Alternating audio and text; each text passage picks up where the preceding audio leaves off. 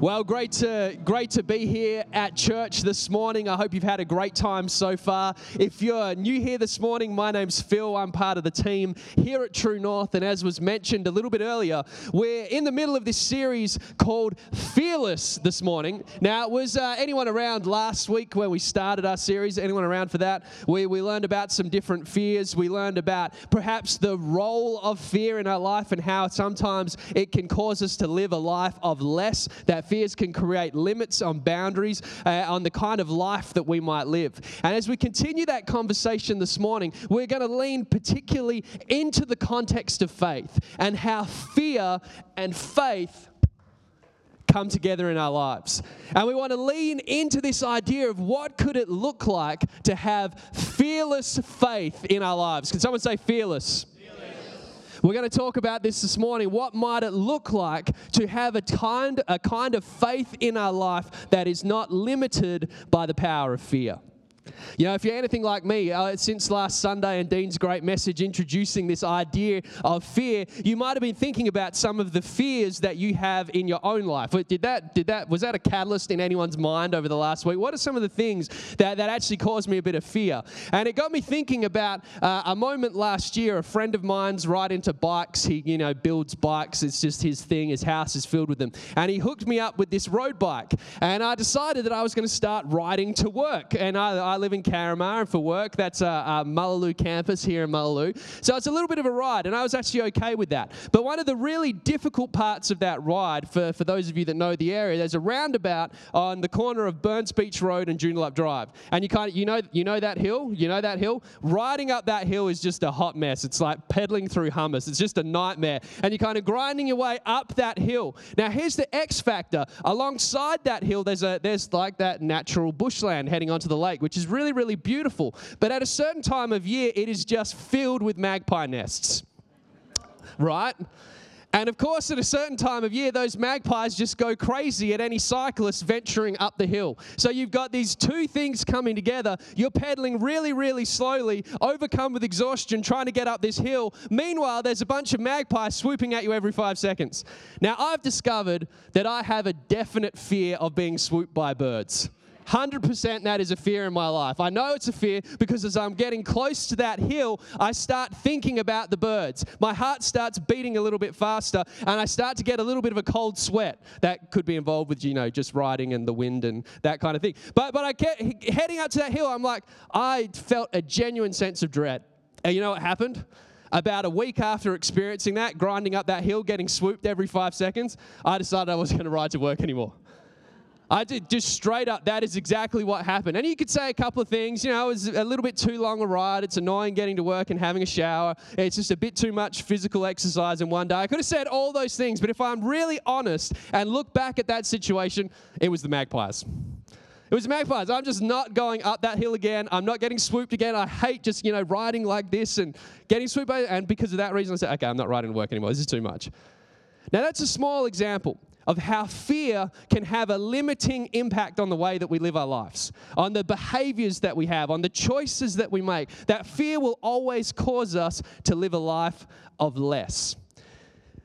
But here's the challenge that same fear that can limit us from getting on a bike and riding to work. It's the same kind of fear that can limit who we are as the people of faith, as the people of God, as the people who live their lives to follow Jesus. And so we want to say, what would it take to choose faith over the fears that can limit? Yeah, I want to take us to a, a, really cool passage of scripture here this morning from Daniel chapter 3. Now, the first six chapters of Daniel are this awesome historical narrative around a group of young Jewish men who were taken from their home, taken from their city, taken from their country into captivity, where they're basically assimilated into a new culture.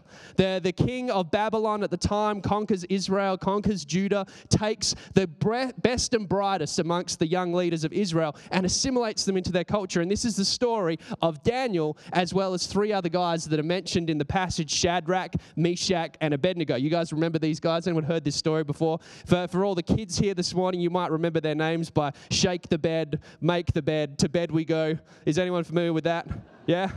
Yeah, anyone else? Yeah, so you like you shake the bed, get all the feathers, you know, puffed up nicely. You make the bed. I don't know about making the bed then going to bed, but anyway, that's the that's that's the saying. So so these guys, if anybody had a reason to live a life of fear, it was this particular group of young men taken from their home, taken into this whole new city, and told that they now have to become like the Babylonians and serve in the, the king's court in Babylon. They had every reason to live a life of fear.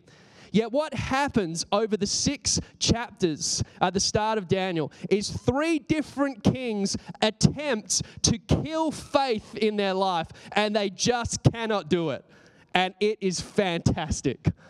It's one of the greatest stories of faith triumphing over fear that we have in Scripture. And we're going to lean into that story this morning, take a look at the life of Shadrach, Meshach, and Abednego. And for all the kids here this morning, shake the bed, make the bed, to bed we go. You guys are going to remember that, right? Anyone? Yeah.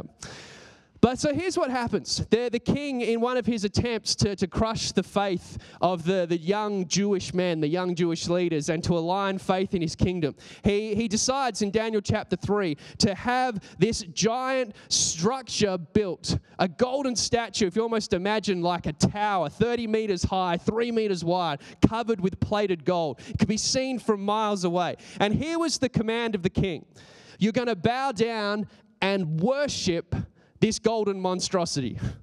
You're going to bow down and worship it. You're going to make it as if it is your God. It's called idolatry when something takes the place of God's rightful place in our life, in our worship. And the king's command is to say, This is what you will worship now. And he says, When you hear the sound of the music, you're to bow down and you're to worship. And here's how he communicates his command. And we're going to go to, to Daniel chapter 3 here and in verse 4. Then her- so yeah, three verse four. I, I did have it right. That's nice. Then a herald shouted out. The herald was like the, the voice of the king to the people. People of all races and nations and languages, listen to the king's command. When you hear the sound of the horn, the flute, the lyre, the lyre, the harp, the pipes, and other musical instruments, bow down to the ground to worship King Nebuchadnezzar's gold statue. Anyone who, who refuses to obey will be immediately thrown into a blazing furnace. And then continuing in verse 7. So, at the sound of the musical instruments, all the people, whatever their race, nation, or language, bowed to the ground and worshiped the gold statue that King Nebuchadnezzar had set up. So it's somewhat in my mind of a very, a very unsubtle way to use fear to prescribe behavior. So he's saying, everyone, you need to worship this. Not because you want to, not because it's a good idea, not because it's going to be good for your life, but because if you don't, I'm throwing you into the fiery furnace. And I know what you're thinking. This guy, King Nebuchadnezzar, is kind of a jerk. That's probably an accurate conclusion. He says, if you don't worship this golden image that I've created, you're going into the fire. He's using fear to control behavior. You know, for a moment this morning, I want to lean into this idea of the prescription of fear. You know how when you go to the doctor, you get a prescription, and it's basically the doctor saying, hey, here's what you need to do. You need to get this medication, you need to take it three times a day, you need to take it with water, you need to make sure you've got a full stomach. The doctor is prescribing behavior to make you better. Now, fear likewise has a prescription for our life, but almost always the prescription of fear doesn't bring health to who we are, but the prescription of fear bring lim- brings limits to who we are. So in this case, the king prescribes to the people, he says, Let go of your faith, whatever it might be, and place your faith in this golden statue. That's a prescription of fear. And if you don't do it, there's going to be a massive consequence for your life that says, Let go of your faith, allow your own faith to die, and place your faith in this golden structure. And the prescription of fear is to let faith die. You know, in our own lives, and in much less dramatic ways to what Shadrach, Meshach, and Abednego experience here in Daniel chapter 3, fear has a prescription for our life of faith. So I wonder this morning if we started to consider how does fear impact the way I live out my faith? How does fear have an impact on who I am as a person of faith? Here are some things to consider that maybe fear causes us to perhaps ignore the call of God in our life.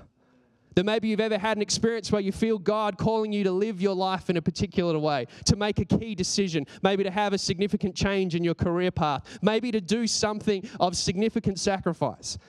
And because of the fear associated with the call you feel God bringing to your life, you step back from it. Sometimes that's a way fear can impact our life of faith. How else might fear shape us?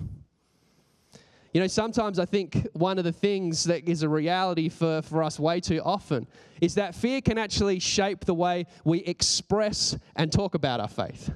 I wonder if you've ever been asked by a friend or a, or a co-worker some variation of this question. How was your weekend? What did you do on Saturday? And you list off a few different things, played sport with the kids, went and watched a movie, it was great. And, and what did you do on Sunday? And, and for those of us that, that believe in Jesus and are connected with church on a Sunday morning, sometimes there's this voice in our head that says, whatever you do, don't talk about the fact that you went to church. Has anyone experienced that before? You don't have to put your hand up. I know we've all been there. That, in a subtle way, is fear influencing the way that we live out our faith. It's preventing us from having a conversation where someone could hear about the joy, grace, and hope of Jesus that's in our lives. But fear, in such a subtle way, prevents us from getting there.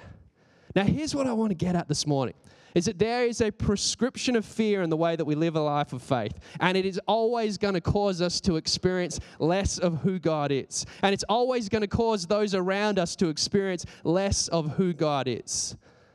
Fortunately, saying yes to the prescription of fear isn't the only option.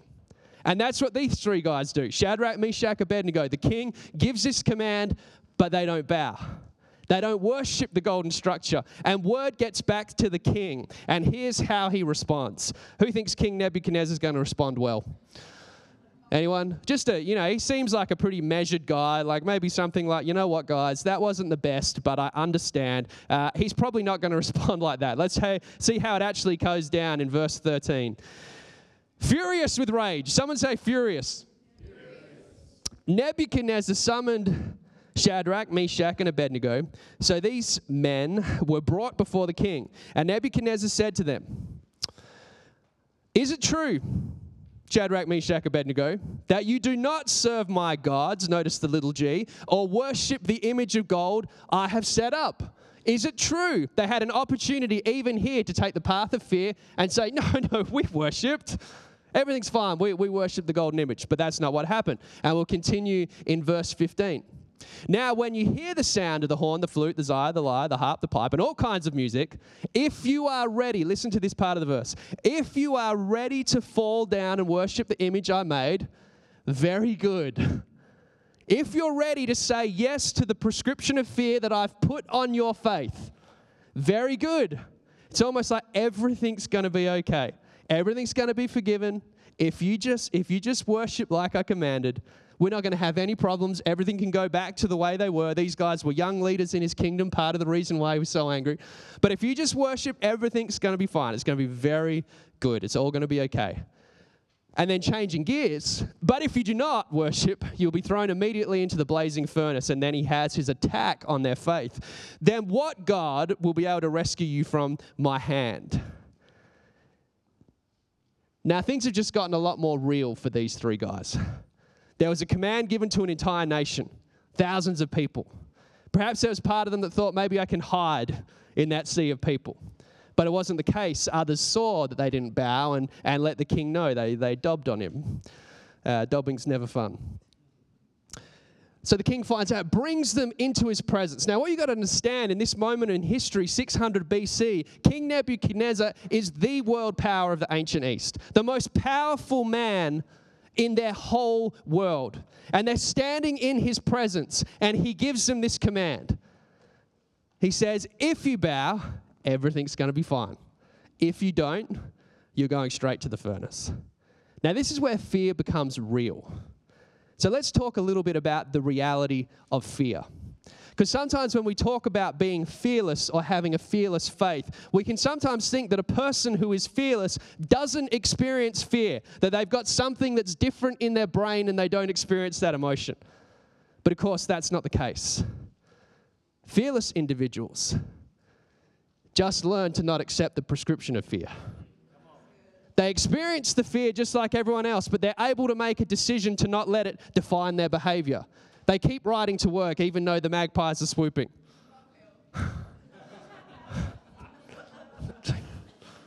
They keep doing the things that even though fear says don't do it. Because here's one of the realities of fear that the prescription of fear, you know what it's actually prescribing? The easy way out. It's prescribing the easy way out. It's one of the key realities of what fear is. So, for let's say, for example, all of us a fear that we've had to overcome at one point in our life is a fear of learning how to ride a bike. So, why are we afraid of learning how to ride a bike? For those of you who've got parents, you might be in the middle of this, like I am. Maybe there's a fear of embarrassment that you fall over in front of others. It's a fear of a scraped knee. Perhaps a fear of getting pinched by the tags of your helmet. That's, that's where my kids are up to at the moment. Anyone else? Oh, that's a, that's a real one. I don't know if there's an official, you know, name for that fear. Like, I'm not going to come up with one. At risk of swearing, if you weren't here last week, Pastor Dean accidentally let slip a little slip of mouth. I've done the same thing as well. It was really funny. But, but the, re- the reality of fear is it will always cause us to live that life of less, taking the easy way out. So, say we're riding a bike, the easiest thing to do if we've got a fear of any of those things happening is stay away from the bike. That's the easiest thing to do. If you've got a fear of swimming, a fear of your head going underwater, the easiest thing to do is to stay away from any kind of body of water. So, really, what fear is often doing in our lives is prescribing the path of least resistance, prescribing the path that is easiest. So, if we're looking and think about this idea in the context of this passage and these verses, what's the easy way out in this moment? And the king makes it so seductive. If you just bow down, everything's going to be fine. It's going to be very good. We're not going to have any more problems. The easiest thing for Shadrach, Meshach, Abednego to do is let their faith die. That's exactly what the king's asking them to do. Let your faith die and worship this golden image. If you're able to do that, it's going to be very good. Everything's going to be easy. We're not going to have any kinds of problems. You know, sometimes we do this too often in our experience of faith. That really what fearless faith is, is faith that refuses to take the easiest path. Faith that refuses to take the easy way out Faith that refuses to avoid conversations. Faith that refuses to hide the reality of our salvation in Jesus. Faith that refuses to be anything less than a person of radical praise in the knowledge of our Savior. And of course, that's what these three guys choose. They choose their faith. They don't take the easy way out and they hold on to their faith in who God is. You know, I want to show you a, a story really quickly on the screens. It's a, a, songwriter from Hillsong. And he's actually in the process of, of writing a song about faith. And he's actually influenced by this same passage that we're looking at uh, this morning, a song called Another in the Fire, if you want to listen to it later on. And, and, there's something of a story behind it where he wrestles with this faith and, and, a fear that he has in his life for a particular outcome that becomes reality and it causes a wrestle of faith in his life. And I want to show you his story real quick as we continue in the message. Can we, can we play that, lads? I know the story, the old, the Bible story. But when that becomes real life, like, do I, what does that look like now? Like, what does it look like to be like, I'm not bowing to your idols, and if you throw me in the fire, it's okay because um, God will rescue us. And even if He doesn't, we're not bowing anyway. Like, that's real life yeah. for everybody as the song kind of developed, I think for both of us personally, the song started kind of going from being a, a cool title and a cool lyric to like something that I feel like we both really needed personally. When we were writing it in separate ways, going through very real things, we're trying to both kind of encourage each other. that's what we do. That's what fellowship is. That's what community is. That's what songs I think they should do. Is kind of they're reminders, they're confessions. So I'm not sure. I, I, believe this. I believe it for the future. I believe it because I saw it in the past. But right now, I think I believe it. I, I want to believe it. But when you say it, when you confess it and you remind your soul, it's amazing. Like that confession precedes belief, and it's in that sense. That's why I think it's really powerful.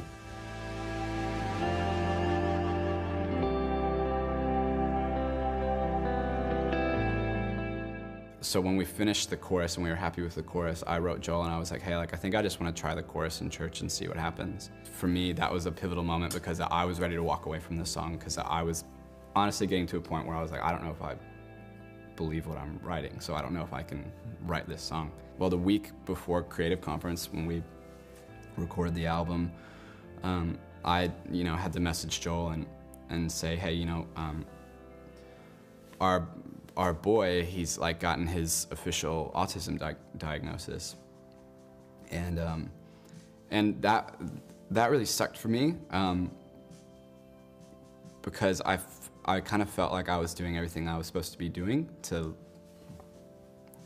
like speak faith and the future and like kind of all the things that like we get told to do, and um, and so I was pretty upset and um, I didn't want to go to creative conference anymore. Part of one of the things that my son works through right now is, is right now he doesn't speak yet. And I just kind of in that moment was like, all right, like, I'm gonna get this room to sing for him. And um, I'm gonna make the enemy regret his decision to try and throw this in my face. And so I was just like, I'm gonna go so hard. Like I'm just like I'm I'm gonna really I'm gonna try and just leave it all on on the platform. And um, and so we did the song, and I feel like it was electric.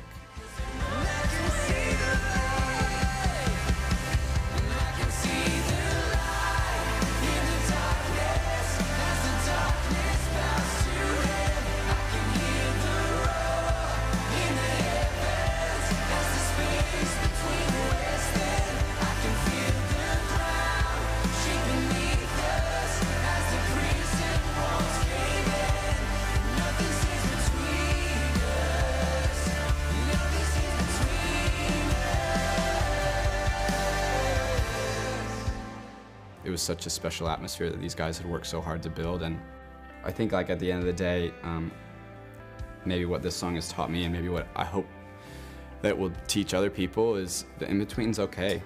And it doesn't make, it doesn't affect true things being true. They're still true. They're now and not yet. They're here and yet to come. And that's okay. The key is that you're never alone in any of it. I hope that that's what this song does.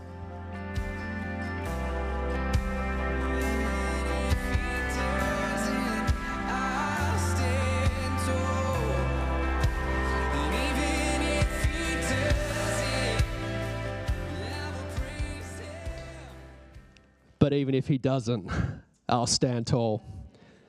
Let me read you this scripture from verse 16, which he's singing from. Shadrach, Meshach, and Abednego replied, O Nebuchadnezzar, we do not need to defend ourselves before you.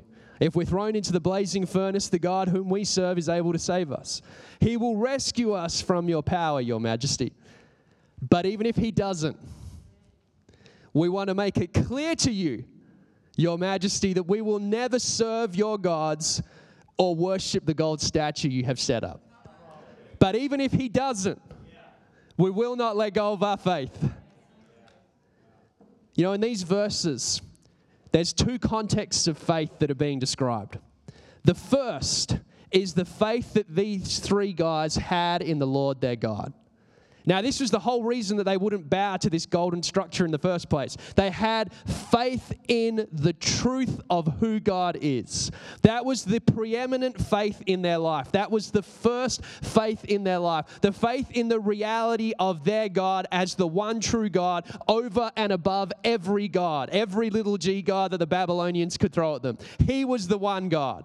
The, the core of their lives was to love the Lord their God with all their heart, with all their souls, with all their mind.